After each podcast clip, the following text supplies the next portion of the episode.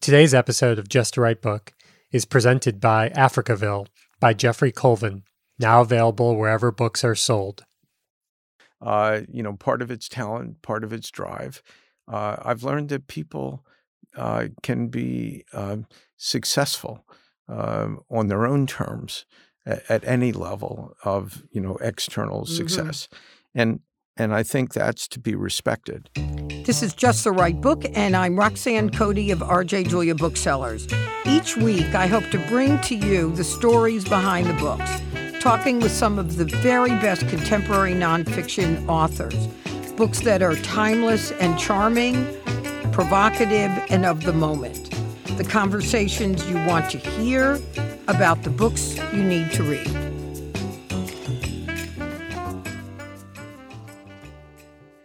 Steve Schwarzman, with his co founder Pete Peterson, built Blackstone into the largest private equity firm in the world with over a half a trillion dollars under management. Yet at the beginning, that success did not seem inevitable. In 1985, they sent out almost 500 letters to potential investors and received two responses. And then two years later, they closed an $800 million fund and they closed it on the eve of the largest one day percentage drop in stock market history. Along the way, Steve Schwarzman became one of the most sought after advisors to businesses, government, and leaders around the world, as well as an incredibly active philanthropist in China, England, and the United States. Steve is now chairman and CEO of Blackstone and joins us here in New York City. He has written his new book, What It Takes Lessons in the Pursuit of Excellence. Mr. Schwarzman shares his story with all its failures, successes, and lessons that got him to this point. Steve, welcome to Just the Right Book. Well, th- thanks. It's great to be here this morning. Uh, so, I had a lot of fun reading this book, and we could take a lot of different threads in talking about it. But let's start with so you and Pete Peterson, who had been Secretary of the Commerce, CEO of Lehman, you had been a meteoric star at Lehman. You sell Lehman to uh, Shearson or to American Express at that point, right? That's right and you decided to start your own firm. So, what did you and Pete imagine that firm would be when you started? What what, what was in your head then? Well, we had uh, a vision that we'd do three things. Uh, the first is uh, we would be uh, what I guess today you would say is an M and A boutique. Mm-hmm. We would mm-hmm. give financial advice for mergers and other corporate transactions uh, as as the first thing we did. That's what we were doing at Lehman. We knew how to do that. The second thing we would do uh, would be to go into what's now called the private equity business. Back mm-hmm. then, it was, it was called the LBO right? uh, business. And the third thing we would do uh, w- would be to um, figure out w- what other business lines we could go into in finance uh, that could be huge successes for uh, investors uh, and for the for for Blackstone as well. We called them affiliates, wh- where we saw something that was uh, an anomaly. Uh, for example, real estate being totally depressed. Go into that business with a great person, uh, someone who was a ten on a scale of ten, mm. and and build that business. So we just didn't do advisory work, and private equity. And we didn't know what those third businesses would be because it depends, you know, what was happening in You'd the world. You'd be opportunistic. Right. We would be opportunistic. And and when we started the firm, we wrote that business plan and uh, in effect, sent it to everyone we knew and said, "Hi, it's it's Pete and Steve. We're going into business. Here are the three things we're going to be doing." And uh, ironically, uh, we're, we're, still executing the same business plan, uh, yeah. and uh, we've just you know been uh, quite successful at picking you know the new um, things to do, uh, and they've grown into enormous uh, scale, but but also been great for customers because all that matters is that you're doing something great for. For, yeah, at the for, end of the day, yeah, even it, me as a bookstore, right? It's got to be. It's always got to be about the customer. the customer. right. So, one of the things that you talk about um, early in the book is Drew Faust, who had been the president of Harvard, had come to see you in 2010. And when she retired in 2018, she sent you her notes from uh, the, the conversation she had had with you. And one of the notes was that you believed that leaders are made, not born. And I want to talk about that a little bit because when I when I read about your childhood, and it, so you you talk about being in the lawn business with your twin brothers, where right away you were taking a half cut. They were doing the lawns, and you were getting the business, right? That's right. You were selling telephone books or something. You were you were at nine or ten years old already thinking business. So I, I- I want to challenge you that you actually think that leaders are made as opposed to they come with a certain set of of of a temperament or a bent and then they learn. Yeah, it's really uh, a tiny bit different. Uh, entrepreneurs are born. Uh, that desire to keep doing new things, taking risk, uh, th- that I think is pretty innate. Okay. But but managing, uh, uh, whether it's large enterprises or smaller types of things, that's a learned behavior. Uh, because um, you know I, I learned even though I was really good at a lot of things, when you put me in charge of things, um, that that's a, that's a different skill uh, because you, you're dealing with people. Um, people are complicated. Uh, organizations are complicated. Uh, you can see exactly how to fix something um, uh, that isn't working well, but how do you convince the people in the organization to to, Yeah. to, to change their behavior? How fast can you introduce change um, to a situation? Uh, even though you know where you want to end up, if you introduce change too quickly, you have all these people quit, then you can't even Yeah. do what you're doing.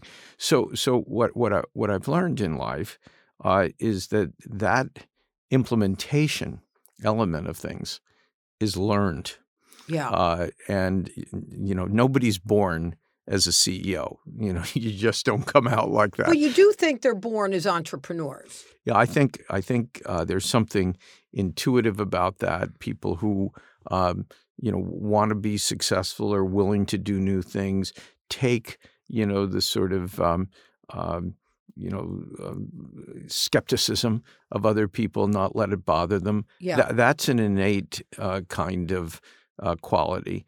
Uh, but running things Yeah. and running them well, um, that's that's learned. And and so you know when when Drew uh, just had her job, uh, you know being president of Harvard, you know she came in to see me for a few different reasons, but she asked about that because this was new for Because, her. yeah, H, How- uh, you know, Harvard's paying did- attention to this. Right. Do I have any advice for that? I said, yeah, lots. Because uh, interestingly, um, uh, the the person who um, uh, had just become the president of Yale in the early '90s, Rick Levin, Yeah. uh, by accident was scheduled to see me uh, for a fund solicitation on his second day at at work as president of Yale, and I said, "What in the world?"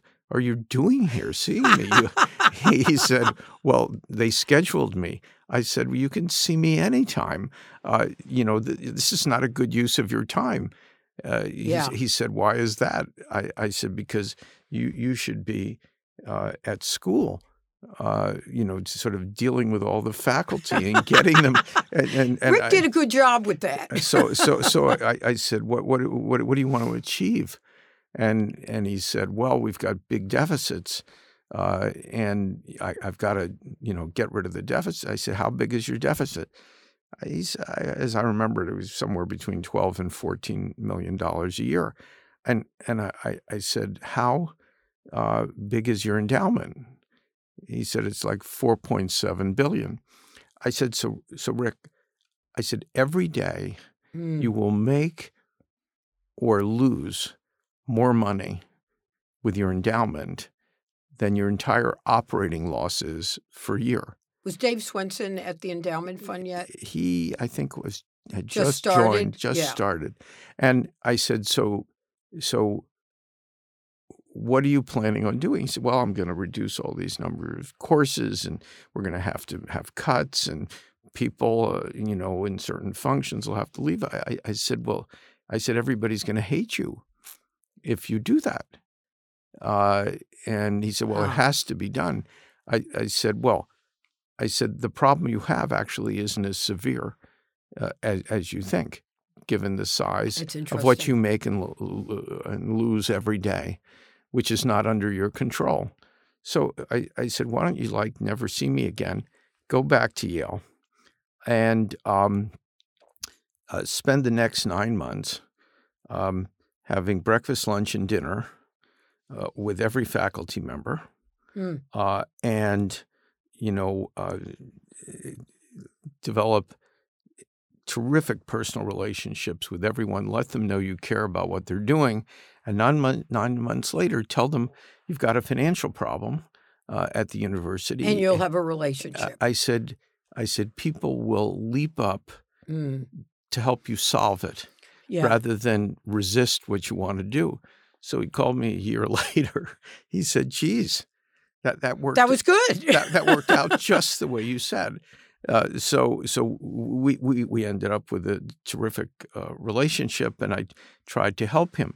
And I said, "Rick, this isn't so hard, uh, but it's hard if you've never been the president of something." Mm, right. Uh, and I said, it's easier for me because I screwed up uh, a whole bunch of things, uh, not knowing how to do things like this. So what I'm doing is sharing uh, what I know. Uh, and he turned out to be, um, What you know, pro- finest? finest um, yeah. uh, president of a university during the, the time that he was and doing he was it. Twenty years. Yeah, I mean, he did a great job uh, at Yale. But what was interesting, of course, is that Rick learned uh, Yeah. how to do that, and I think that's why Drew was uh, was was seeing me. But it's it's that way in almost every field. From Amistad Books comes Africaville by Jeffrey Colvin, a stunning debut inspired by the true history of a settlement in Halifax, Nova Scotia, whose black population, largely the descendants of slaves from the American South and the Caribbean, carved out a community against the harsh maritime landscape and against bigotry and racism.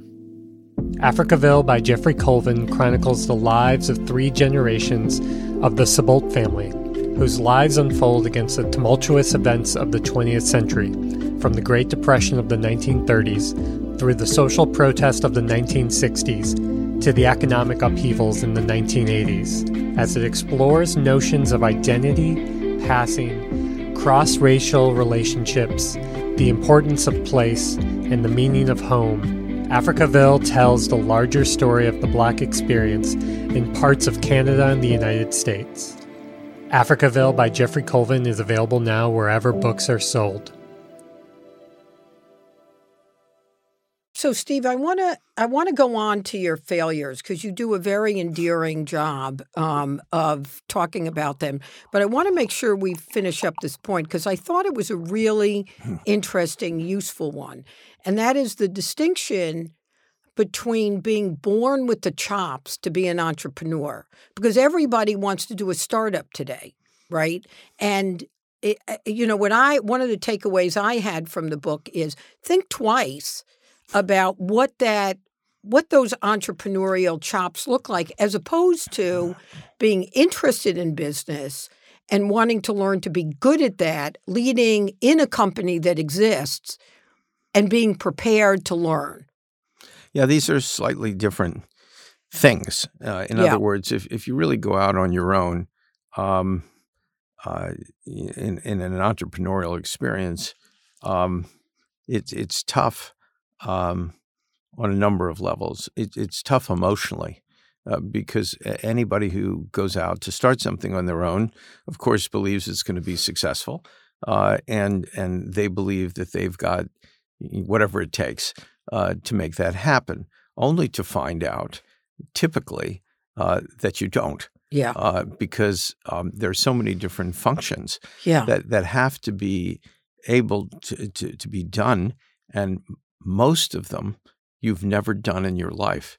So, so this is like, um, in a way, uh, trying to fix an airplane engine when you're up in the air. Yeah. Uh, who's oh, gonna, I like that. Let's Right. use that. who's going to climb out on that wing Right. uh, fix and not get engine. blown off and and Right. not drop apart uh, while while you know you're at full speed.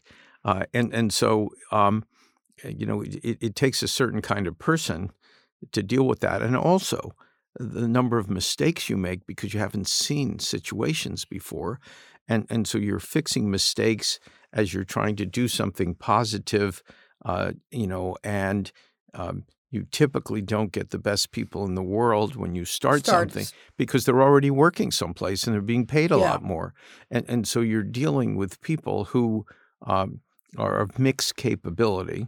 Uh, you've got customers who who who basically, if you're lucky enough to get customers, you know they they, they don't much care that you've gone into business. Only you care, Yeah. uh, and they other- just want what they want. right, but but they already are pretty happy uh, getting satisfied somewhere, Somewhere else. else. So so you have to convince them that they aren't happy, uh, and, and people.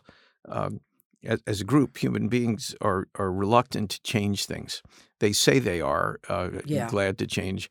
They actually don't like changing much, uh, and and so you, you're taking on an enormous Yeah. number of issues, and and so what it takes to make it through that is you have to be um, uh, psychologically very resilient and strong. You have to take setbacks and beatings. Yeah. Uh, you have to never get tired. It- It's like and when I was young, we had what was called the Joe Palooka doll. You, you Yeah, it was an inflatable Came thing, right and you up. you hit it, and it went down, and it comes up. That's Yeah. you, uh, and and you have to be a leader at the same time, uh, and deal with the reality that maybe you don't have enough money uh, to to get to the finish line, Yeah. uh, and and so it's a it's a juggling game, uh, and and you you have to keep your own confidence and the confidence of those you've attracted and and customers. That is a lot different than working in a much more secure uh, environment. So talk about confidence. I I was I, I think I'd have to use the word taken aback by a couple of instances of your chutzpah. So I, think about I, and this is in no particular order. I think about uh, DLJ, your first job out of Harvard Business School.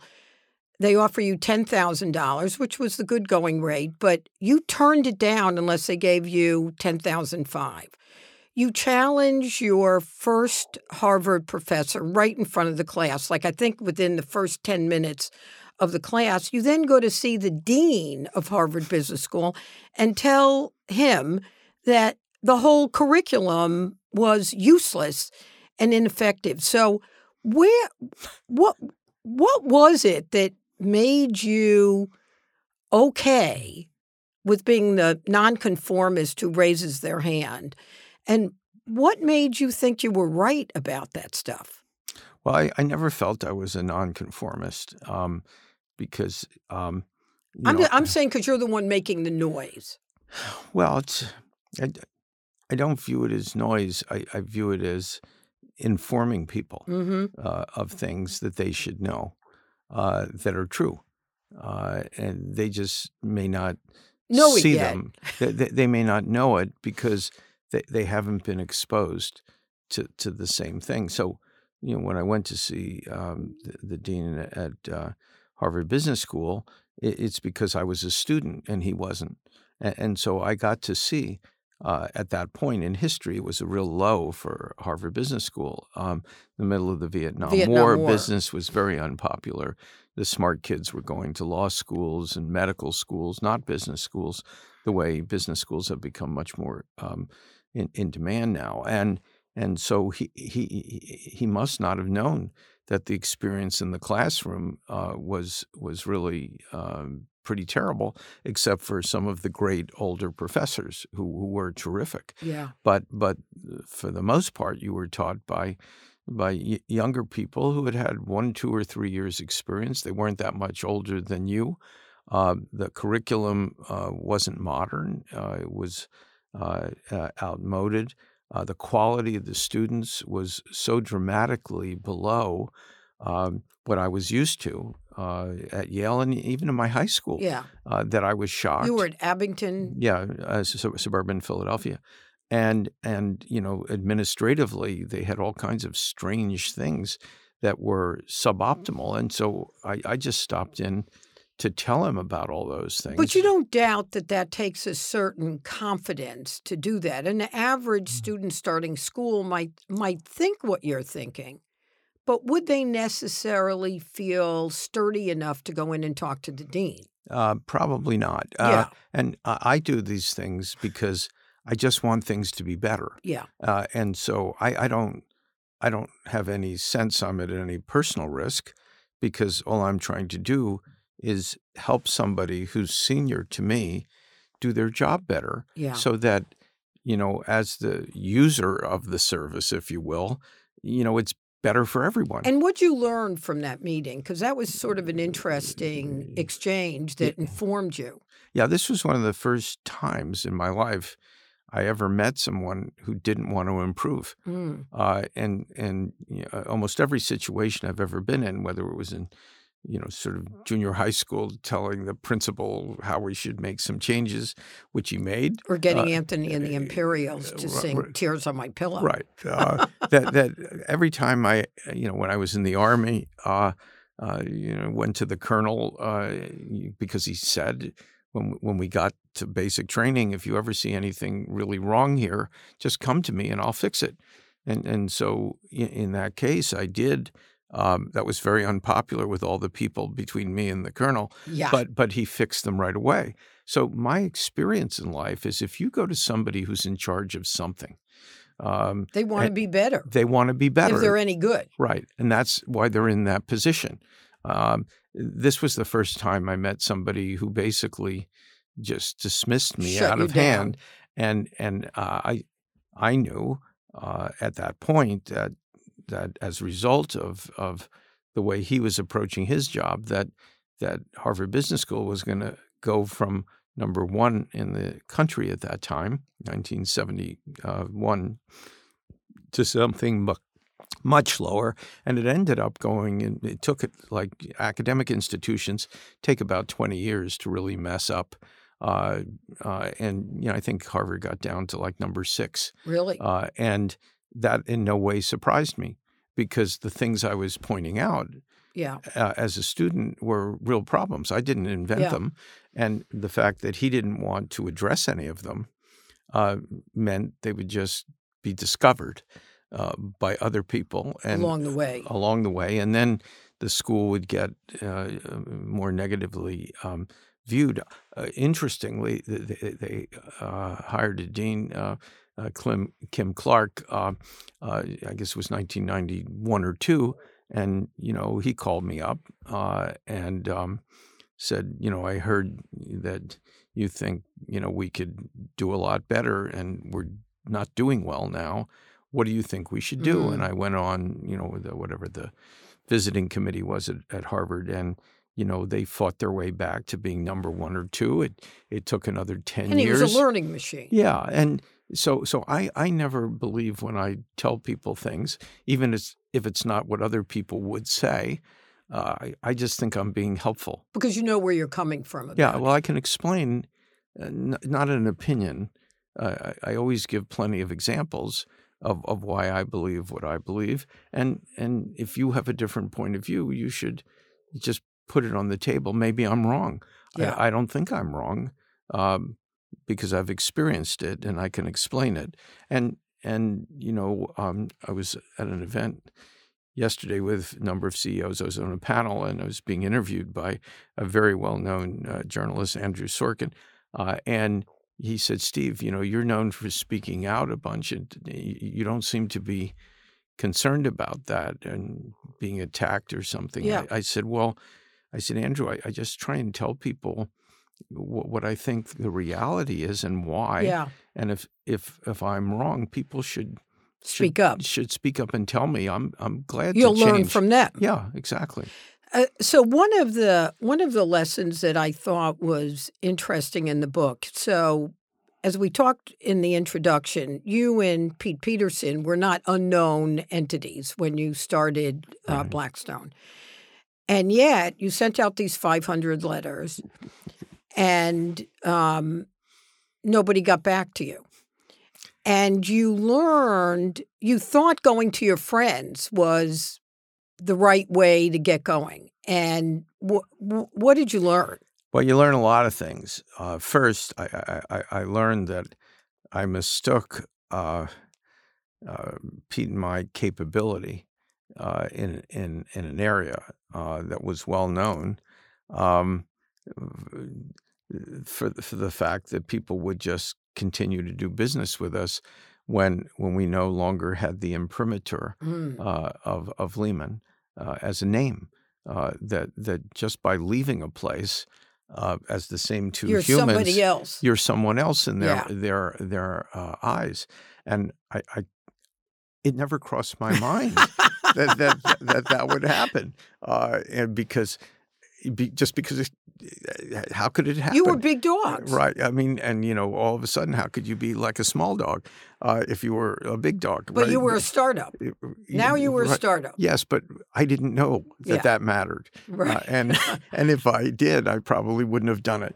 Uh, but but that that was shocking uh, to me, and I I didn't realize that at that point there were no other um, uh, M and A boutiques that existed.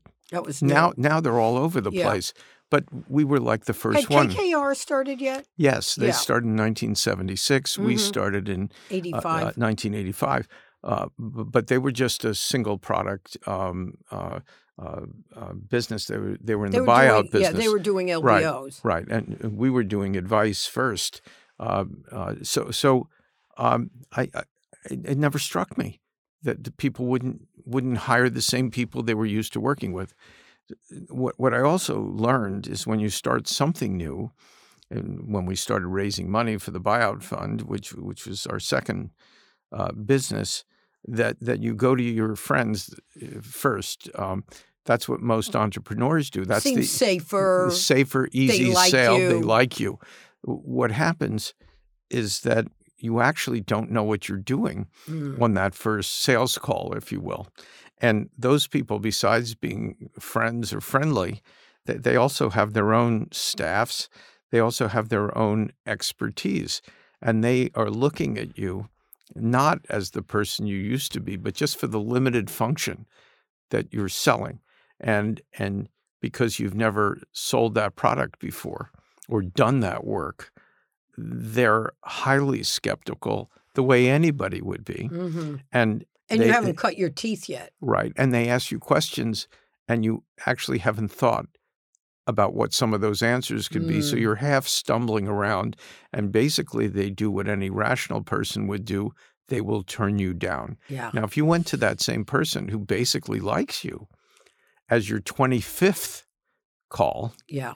When you've already learned all the things you should have learned, Right. they probably will give you a commitment. If you go back to them again, they, they just don't have the interest, right? Yeah. So you So squander the what you do is relationship. You you trash all your best relationships. and start going to Right. strangers. Start going to strangers. You've made your lives so much more difficult, and virtually everyone does the exact same thing. So if you get nothing else out of this book, Yeah. right? No matter The- what you're trying to Don't to go do to your life, friends first. uh, don't, don't do that first Yeah. be, because you, you got to try out whatever you're doing on people who, who, who don't know you well and and you've got to like learn all the issues um, that that are necessary to be able to engender confidence in somebody Yeah. So well, one of the one of the moments that I thought was a low point, i i- lest anybody think you're infallible, is tell us the story. So in 1987, you and Pete decide, okay, you've done the advisory work. We're going to go out and raise some capital. And because you don't believe in doing anything small, your goal is to raise a billion dollars, which is unheard of, right? This is 1987. And again, it's not going the way you figured. Nine months go by, you've raised like two tranches that are giving you 50 million. Tell us the story of you and Pete in the rain going to MIT. Yeah, this was This was a low point. this, we had we had a lot of low points. Every, every person who who someone else would think is successful uh, has had so many low points. Th- th- There's a delusion that But there's something sort of pathetic about this this MIT yeah, this that, and everybody has these things. uh, it's they're terrible, and th- this was uh, you know we had an appointment. I made an appointment up at MIT for their endowment to to make one of our pitches, you know, for our private For equity money. fund, and it was uh, Friday afternoon around three o'clock. Um, which isn't so wonderful in the first place, but you know, up in Boston because you got to travel there and it's bad for your weekend. Uh, and you know, we went, went up and you know went to the door, uh, which was one of those, you know, sort of wood on the bottom, old-fashioned building with you know sort of the frosted glass, so you can't Mhm. see in it with the black writing uh, oh yeah. on the frosted I glass. always think of private detectives having those Yes, doors, but I guess they had them yeah, it looked MIT. like L.A. Confidential. Yeah, yeah, exactly. Uh, and and you know, we're, I was knocking on the door, and nobody came to the door. And so, what you do is you just uh, knock harder, and you assume they weren't hearing you. And this went on for a while. It, it was pretty clear nobody was answering the door, and uh, you know, somebody walked by, said he was the janitor, and that he had seen the people leave. Um, earlier. uh, uh, like a half an hour ago, and I had confirmed the appointment at three o'clock the Yeah. day before. So how could they leave? I mean, we flew up just to see them. So you know, my partner, who was 21 years older than me, very Which was only 60 at the time. Right? but it I mean- seemed old. See- when you said he was 60 at the time I, and you had referred to him as older, I thought, oh, yeah, that's not that old. Well, now I'm a lot older than that, but Yeah. still, it seemed old. And he was very, um, you know, sort of uh, uh, uh, orderly, responsible, dignified uh, person. And and so he's watching me knocking away, uh, and then the other guy's saying they're not here. And uh, you know, this this this was not so good. So so you know, obviously we went Leave. went out for how we came and you know, uh, to go back to New York, and it was pouring with rain, and and um, and and we were at the the administration building at uh, MIT where where they also teach classes, and there was like huge numbers of people there, and everybody's looking to see. You know, uh, they don't want to get wet. And Yeah. we didn't have a raincoat. We didn't have an umbrella. Umbrella. And you know, I sort of waited around twenty minutes for the for the rain to like lessen up because I want to get a taxi. It didn't, and so you know we needed to get back to New York. I just went out in the rain, and I'm looking for taxis, and everybody's looking for taxis, and, you know we all know that if you live someplace, you know where a taxi You know, might the, be. you know the system. Right. Well, I didn't know any system, and so by the time wherever I was standing, there were absolutely no taxis Yeah. and you know I was soaked. And uh, after about ten minutes of stumbling around looking for taxis, I realized there there were going to be no taxis that were available. So I there was a lot of traffic because it was around rush hour. Uh, so so I I realized the only way I could get out of this mess uh, was to try and take some money and see if somebody would let me into their cab drop them off wherever they were going, and then keep the cab and Still go to the making airport. deals, Steve. Right. So so I took twenty bucks, which was a lot in 1987, uh, and uh, you know, sort of would be knocking on the windows of uh, To try to bribe the to cab try, driver. Try and bribe not the cab driver. I had it Oh, the, the people in the cab. Right. I had to Oh, bribe that's the right. people in the cab. And, you know, so I did a few of those. The people looked at me like I was completely insane. I was soaking wet and I'm holding up like this $20 bill. And they, what do they want a wet person in with them? So I realized I Did you have to like ultimately raise it to 30 or yeah, I- something? I had, I had to increase it, you know, to 30. and we got some nice person, uh, you know, to let us in. And, and Pete was watching this, obviously, from, you know, those steps at MIT, probably about 25 steps going up. And, you know, he sort of walked down and, you know, just the rain was pelting him and he became soaked and we it's know, interesting we, that your partnership survived that instant. He just, I mean, I felt so so bad uh, for both of us, and and um, you but know, but you was, did go on to raise eight hundred million dollars. Eight fifty. Eight fifty. Uh, eight fifty. Uh, so, and then I got another hundred from one of those investors a year later. Uh, from it, that's right. Yeah. So so basically, we set out to raise a billion, which was the third biggest in the world, uh, by far the biggest first time fund ever ever raised. And we got to like 950. Uh, that was pretty good for two people who had never made an investment before. Yeah, th- that was one of the things that I hadn't realized. So you you were both very experienced in terms of M and A advisory work, but in fact hadn't done an LBO, had not done an ac- a, a real acquisition. Right. I mean, I I had advised the people who were doing well, that it's a work. little different, Steve, yeah. right? well, it's, it's it's different. Uh, you, yes, but it's not like advising two giant companies merging. Yeah. This was I was advising. Uh, you know, people like at Forstmann Little and KKR who were doing these, this exact type of work. So I, I had seen the deals sure. set up, but um, I'd never done one myself. So I didn't, once again, believe that that was any inhibition on being successful.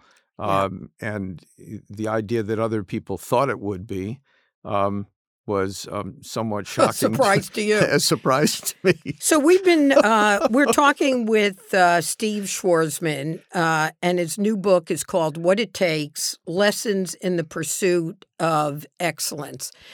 Steve, one of the things as a small business owner uh, that you know, one of the things that you talk about is the amount of effort it takes to run a small business is not that much uh, greater than it takes to run a big business. And therefore, your strategy has always been to go for the bigger business.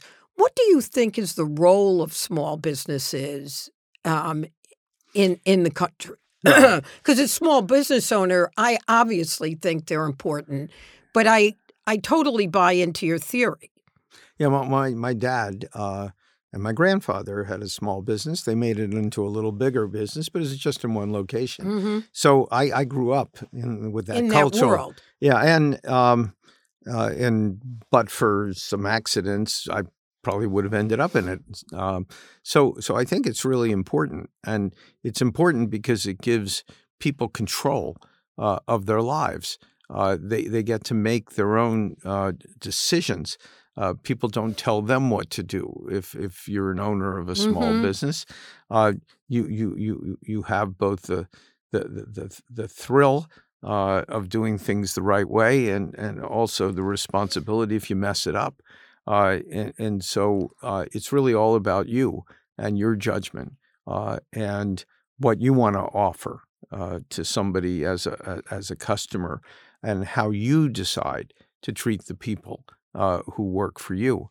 And and that unit, uh, you know, ten people or less, um, that's like that's like the heart and soul Mhm. uh, of, of of a Western democracy, uh, and um, you know that's an that's a, a coherent uh, economic organizational unit, uh, and it gives everybody a chance uh, to to be in charge.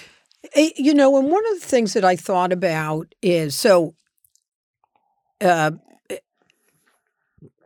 what it takes when you and uh, Pete Peterson started BlackRock, you came up with a set Blackstone. of principles. Uh, Black, oh, geez. We also started BlackRock. I know you did start BlackRock, but when you started Blackstone, you had an early failure.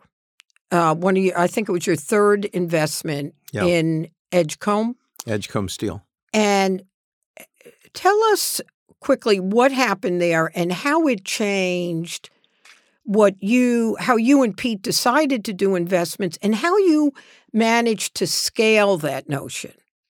Yeah, and this was like a complete disaster uh, made by me. Uh, you know, we had no processes because we'd never done investments before, and we hired uh, some some uh, people to work with us. You had Uh, a new partner, right? Yeah, we brought in a new partner, who I had never worked with before. And um, uh, he had an idea to buy a company. It happened to be named Edgcomb Steel, which was in the steel distribution business. And, you know, we had an exclusive to buy it for somewhere around $360 million, I think. And um, so usually when you get an exclusive to buy something, if the analysis pans out, it's a good thing. Um, and he had worked with this company before um, uh, and thought it was good. And he, he just came to my desk and told me about it. Uh, I can't believe we were so primitive. Uh, and um, so I thought it was sort of interesting. And then somebody else at the firm. And you wanted him to feel mm. like he mattered at the firm, right? Well, was that a piece of it? That that that was a piece of it in the decision. Uh, but it, uh, when he came in the first time, it was just like a, a you deal. know, just something a deal, and uh, so so uh, you know we talked about it and didn't make a decision. Uh, and then one of the other partners at the firm, we only had like six partners or five partners, heard that this was going on. So he came to my office and and sat down in the same chair uh, the other guy had been in, uh, and and he said, "I think this is a disaster uh, uh that you're thinking about doing." Uh, because this company is just making inventory profits because steel's going up, and when steel goes down, they'll lose a fortune. So we're paying for like nothing uh, and it's a bad. It'll business. evaporate. It, will all evaporate, and so I didn't know what to do. So so I was like a you know thirty eight year old kid, uh, you know, and so I called them both in. So I made pretend I was like King Solomon, and they just sat in the two chairs, and each one laid out their, wares. Uh, they made their pitch, and and um, I, I, picked the first one uh, who who knew the company. Uh, as it turned out, the other partner was completely right. And mm-hmm. within so much for the King sort of, Solomon stuff. Yes, I realized that uh, I was a failure, uh, uh, giving myself a crown uh, and sitting in a throne, uh, and mm-hmm. and that my basic training and instincts weren't good enough to be in that kind of I'm a genius role.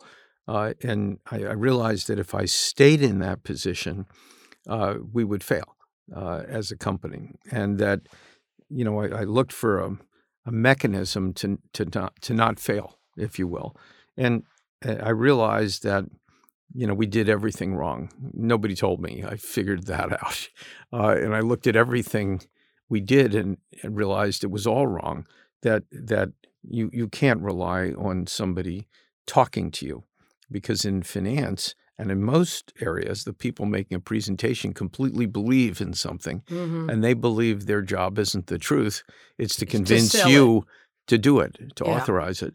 So, so I, I, realized, first of all, we needed something in writing that that you could actually spend time thinking about, not just reacting to somebody talking. And you also need uh, to, to have the, the people who prepare that have a list of what we call risk factors, things that could blow us up and, and mm-hmm. make us mm-hmm. fail. And, and so you could debate those. I, I then realized that we should take all the partners at the firm because it was small and everybody should get in a room. They should all get the same document and we should all debate those risk factors. And each person and, express an opinion. And, and, each person has to talk. Yeah. Uh, because, you know, sometimes you go to a class uh, and there are a few people who are the talkers and everybody watches them. I wanted to make sure that everybody could could put their intellectual wares on the table because each person we hired was smart and and their job was not to watch another smart person conduct a meeting. Uh, nobody could be a visitor or, mm-hmm. or, or a paid audience. Yeah. Everybody was a principal. Everybody had to protect the business. So so that mechanism um, of everybody around a table talking things in writing, debating the outcome of the different risks involved with the deal, because I never wanted to lose money. We lost 100% of our money. I, would never had an experience yeah. like that in my life. I had I had people yelling at me, uh, you know, who gave us money. I'd never been yelled at uh, in my life. I was raised in a family where no one ever raised their voice. I, I thought that was normal. Now that I, when I got older, I realized you realized not, not, you were lucky. I was lucky. It's just the way my family uh, was, but um, makes me very sensitive Mhm. to voices and sound, Hmm. uh, uh, which is a real competitive advantage, but that's a different thing. So, so, so I, I just wanted to design a system where we all protected yeah. uh, the business and never lost money again. So it was interesting. We had an earnings call yesterday, uh, and um, we did some research, and we realized that that on uh, 700 uh, uh, companies and, and real estate uh, deals that we've done in the last 15 years, only one of them uh, went uh, bankrupt, and, and and and none of those other companies were liquidated. So so our mistake rate, you Hmm. know, like comparable to, to what happened to us in 1989 with Edgcomb, uh, is one tenth of one percent mistake. So, Steve, that that's that's fascinating on two levels. One is, I think the lesson you're talking about is true in general about decision making, whether you're a small business or a large business. That you know what you learn when you run any kind of business, the degree to which you make emotional decisions, that you sort of don't pull back and look at the fact when i was when i started the bookstore and i had come from a large accounting firm i realized i better put together advisors because i could convince myself of anything anything and i was delusionally optimistic right? And i think all of us if you're doing that so i loved that lesson about okay widen the net you know, contextualize the facts. But the other thing it made me think about is this. So, private equity has a good and a bad reputation, um, just like capitalism has a good and a bad reputation. So, on the good side, when you do private equity right, you're investing money, you're giving them a chance to grow, you're bringing them the talent and the advisory, they employ more people, it adds to the economy. On the bad side, you get private equity firms who overburden a company with debt. People lose their jobs. Private equity owners make a lot of money, and it looks like it's just destructive. H- how do you respond? We know that you would defend the upside, and I'm with you on that. What's your response to the criticism of what private equity does? Now, Blackstone seemingly has a great success rate, so but you see it in the world. What's your response to that criticism about private equity? Yeah, I, I'd say a few things. Uh, first, it was more like that in the 1980s. Than it Uh, is now. Oh my goodness! I mean, you know, that was like early days. Yeah. uh, and um, things could be bought very cheaply. Uh, uh, in the and it actually happens yeah. less now. Oh well, now the prices have gone up, and if all you're doing is is trying, It's not going to work. reducing costs. So Yeah. so one of the things that you said, which other people do, is is talking about you know sort of destroying companies or wrecking them or just you know sort of being irresponsible. Uh, so so part of the problem with that as a thesis uh, is is that if you bought a company and made a mess of it, you're going to lose money, Yeah. and if you're going to lose money, nobody would ever give you money again. Yeah. So the desire to do that uh, is is is like almost non-existent, Right. and the evidence is that there's a huge amount of money that's gone into private equity uh, over the last forty years, thirty years, twenty years, ten years, five years. And is that too much money chasing too few deals? Leave that aside for the moment. Uh, I'll get to that. But the idea that people are putting money in to have companies wrecked so that when you buy them at one price, they're worth less Right. at the end is nonsensical. And, and, and the evidence is that the money comes in because you actually do well. You don't do very well by just firing some people um, and then trying to sell the company at a lot higher price. Cut costs. And, It, it doesn't turn 'em over. Nobody will pay you much. The the model that works uh, is is to invest money to grow the company. The faster you grow it, the higher the PE multiple, price Yeah. earnings multiple, and the more earnings there are. So it's a double Right. benefit at the company level and at the private at- equity firm right. level. So so so this idea of of buying companies to sort of make a mess of them is so nonsensical that it barely ever happens. Right. And and and the reason the money keeps coming in is the returns are good because people are making the companies better. And So- in fact, private equity, alter, what are called alternative investment vehicles, Yeah. have provided Oh, much the higher. best returns A- over the last 20 years. Right. And what's other counter to to that uh, those assertions, those negative assertions, is is the private equity business went through the global financial crisis, Yeah. and unlike what people said was going to happen, all the bankruptcies and the rest of it, it didn't happen. Hmm. Right In those companies. in those private equity companies. So, so for the people who were negative, they really have no response to why didn't that happen. And it didn't happen because the companies were in better shape.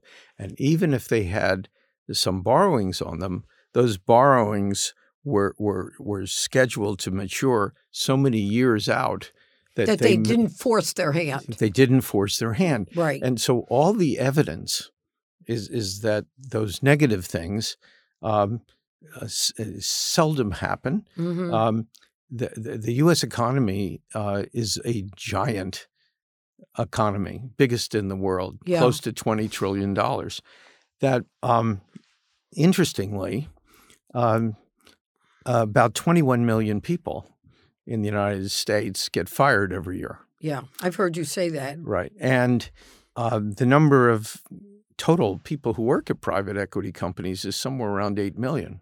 Yeah. So even if 10% were fired, um, and, and the evidence is that on balance, private equity companies grow employment as a whole. So that you, if you looked at that, that would be maximum of, of a million people in one year, but you're growing at the same time. Yeah. Your other companies. But here's So what so so so what what that would mean is that the non-private equity companies would be firing 20 million people a year and private equity maybe a million maybe yeah. so so but but that's but net it would be firing no one because the rest of the economy. businesses uh, it, it, these companies grow in years three four and five so so so i look at this and say you can always have an example of a company where things go wrong but if you look at the whole us economy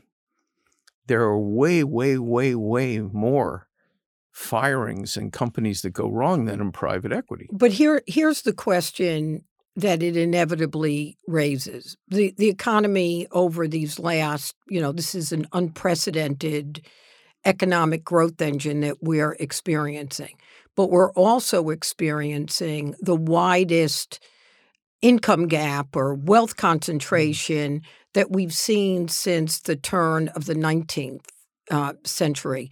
And, and the question I think that everybody's grappling with. And so for one, we know factually that when there's this this amount of inequality, you get populism, right? Because they want that they're they're left out of the engine.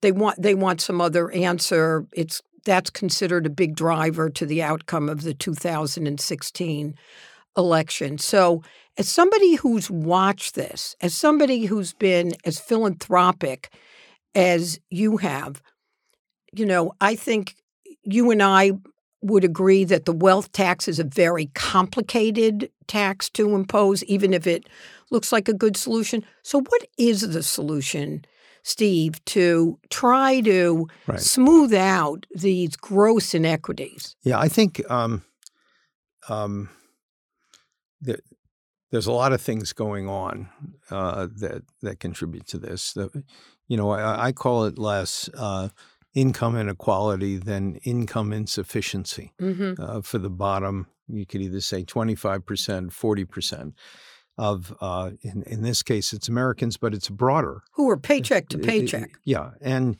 and they they don't have savings. So so h- how did that happen? Um, well, um, happens because of absolute pay levels, and it happens because of uh, educational um, preparation. Uh, so, so I, I think you, you, start to to address these issues by uh, making sure that the people at the bottom obviously need more money. So, so you can get it in a variety of different ways, policy wise.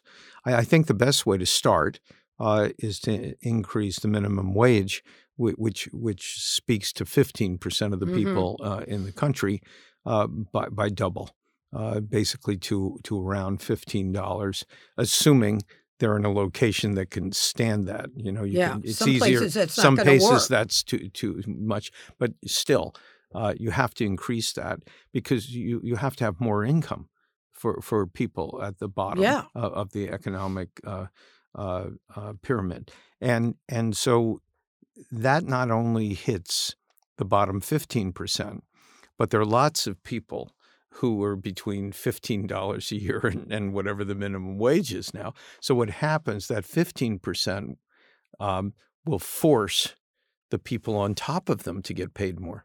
Mm-hmm. And, and so this will probably hit 35 to 40% of the people uh, who are working. And, and, and that starts a, a wealth transfer, uh, if you will. And the reason I like this, as opposed to other mechanisms, is that this is not just giving people money; it's it's yeah. providing the incentive to work uh, and and be better. Uh, and and so this starts, um, and, and also people when you pay people more, they'll spend more because they have needs. Uh, they won't save more at the mm-hmm. start; they'll spend more. So that's good to keep the economy going as well. So I think that's that's where you start. I think secondly, um, part of the reason this has happened is not a failure of quote capitalism; it's a failure of education. Uh, and when when I was younger, um, back in the Middle Ages, uh, we're the same age, right? Uh, that that U.S. public schools were you know, either number one, two, or three in the world. Mm-hmm. Uh, we're now somewhere between 25 and 30.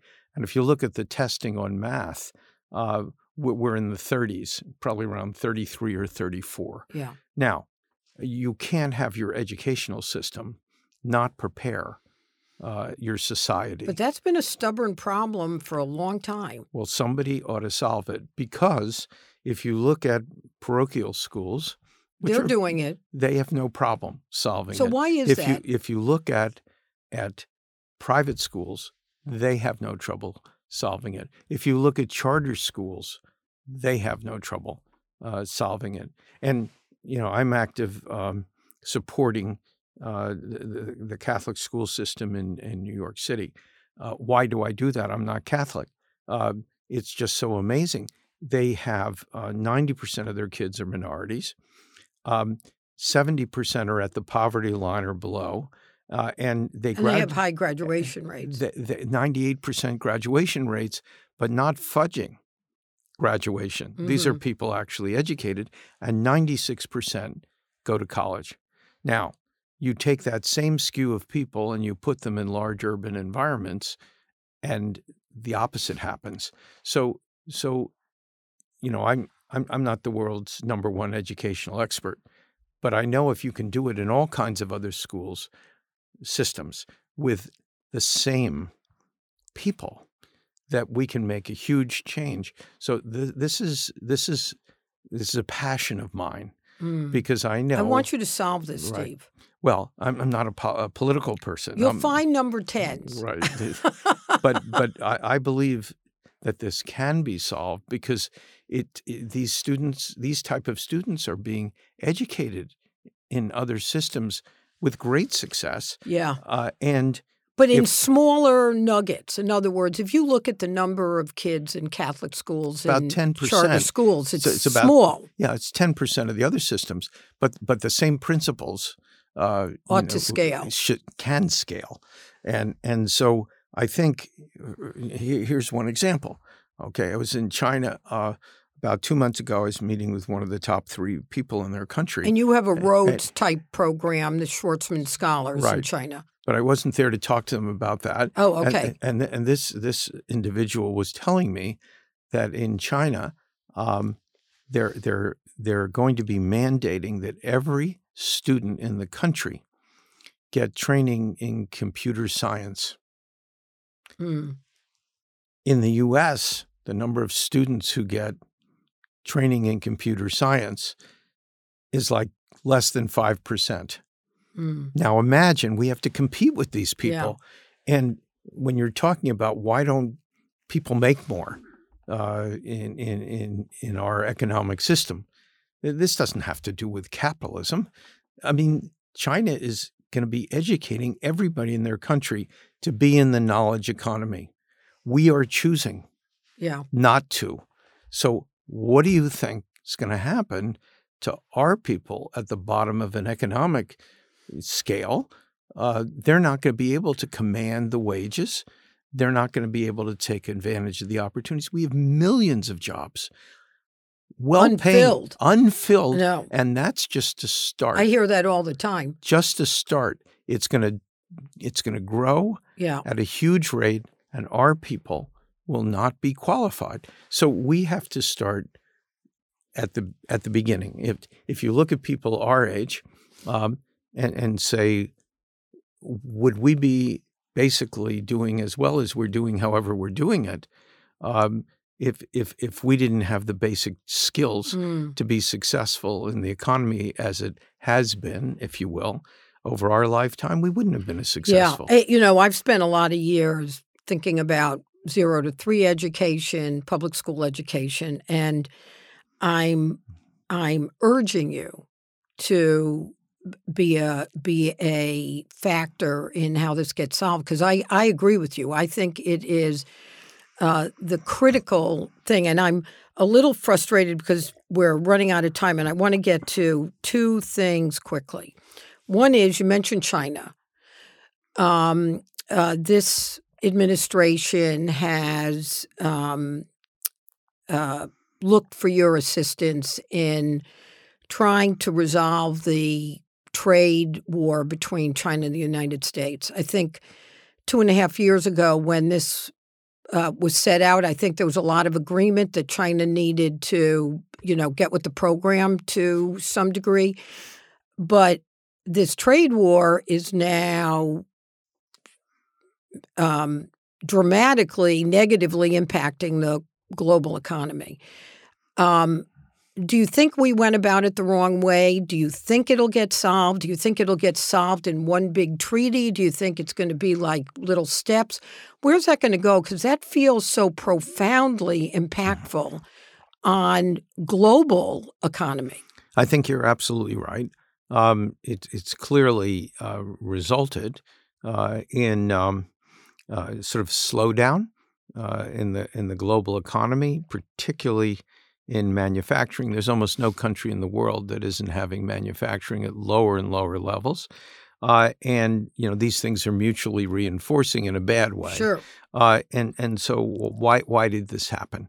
Uh, it, it happened because um, um, basically the U.S. Uh, uh, asked China uh, to, to basically uh, what's I guess what you would call it harmonize uh, or make That's a nice rough- word. roughly equivalent uh, the restrictions uh, to have uh, the countries uh, import and export uh, goods. In other words, if, if the U.S. wants to sell a product into China, one, can they do it?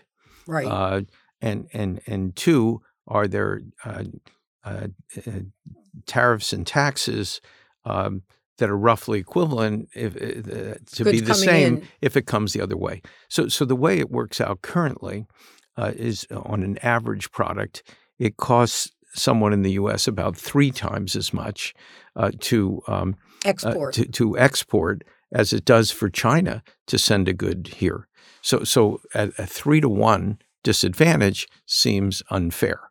And the reason it seems unfair is it is unfair. And the reason that started was because uh, China was a developing country.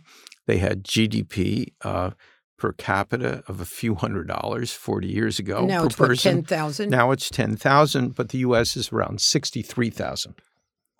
So, so basically, the current administration uh, approached um, uh, uh, China and, and said, Can't we get closer together? Because this just doesn't seem fair. Uh, China, meanwhile, had a variety of other things besides relatively closed markets. Um, they um, you know, uh, had a lot of protective uh, aspects to their economy, uh, like the U.S. did in the 19th century. Mm-hmm. The U.S. in in the 19 in the 1800s had very high tariff walls, yeah. protections, and we grew up and then we changed. So so we asked China to change a system where they were the most successful country growing in the world, maybe in world history over a 40 year period. So when you ask somebody to change what they're doing and they're doing great, the then- normal response is we we sort of like it the way it is. Uh, and that's that's normal. But did It- we use our leverage wrong in those negotiations to make it more problematic? I, I think that's easy to say, but inaccurate, Be, because you know China. That's why I asked the questions right, and you answer. Right, right. China, China, China's been around in its modern form uh, for seventy years, and nobody's done a trade agreement with them. So it didn't matter which U.S. Mhm. president, which strategy. Yep, yep. Uh, and and so, um, so so so this administration took this approach of of um, putting tariffs on them that that basically, you know, appears to be very disruptive because it is, uh, and um, and the two countries have been have tried to do a deal um, of a certain type that the Americans defined it was too ambitious uh, for the Chinese, and so th- those discussions have failed.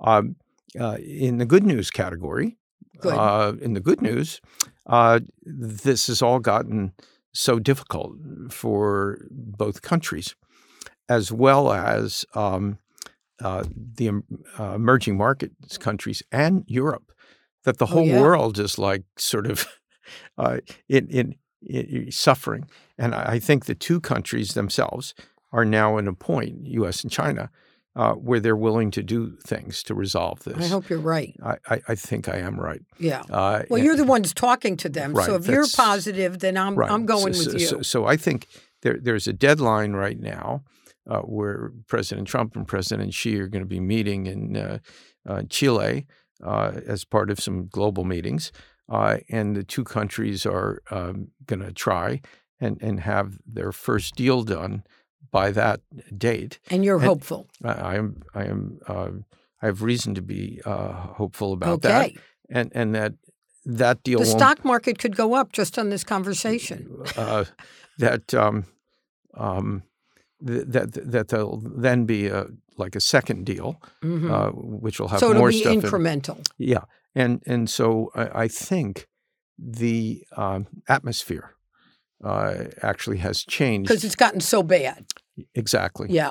So, Steve, there's a lot of topics we haven't gotten to that are in uh, the book. And I want to urge our listeners if you're building a business or thinking about business or coming out of school or in school, uh, it, it, um, you just had something for everyone. I, re- I really thoroughly enjoyed um, the book. I, and I want to close with this question because it very much struck me. And it was reminiscent of a conversation that I had had with my dad when you were like some whippersnapper age, like 12 or 13 or 14. You explained to your father, who had a perfectly lovely, legitimate business, that it could be, you didn't use those words then, but you envisioned that it could be what is the bed, bath, and beyond of now. And you explained to him how he could do it. And he was worried about people would take from the cash register, you couldn't do it. But at the end of the day, your dad's answer to you was, you know what, Steve?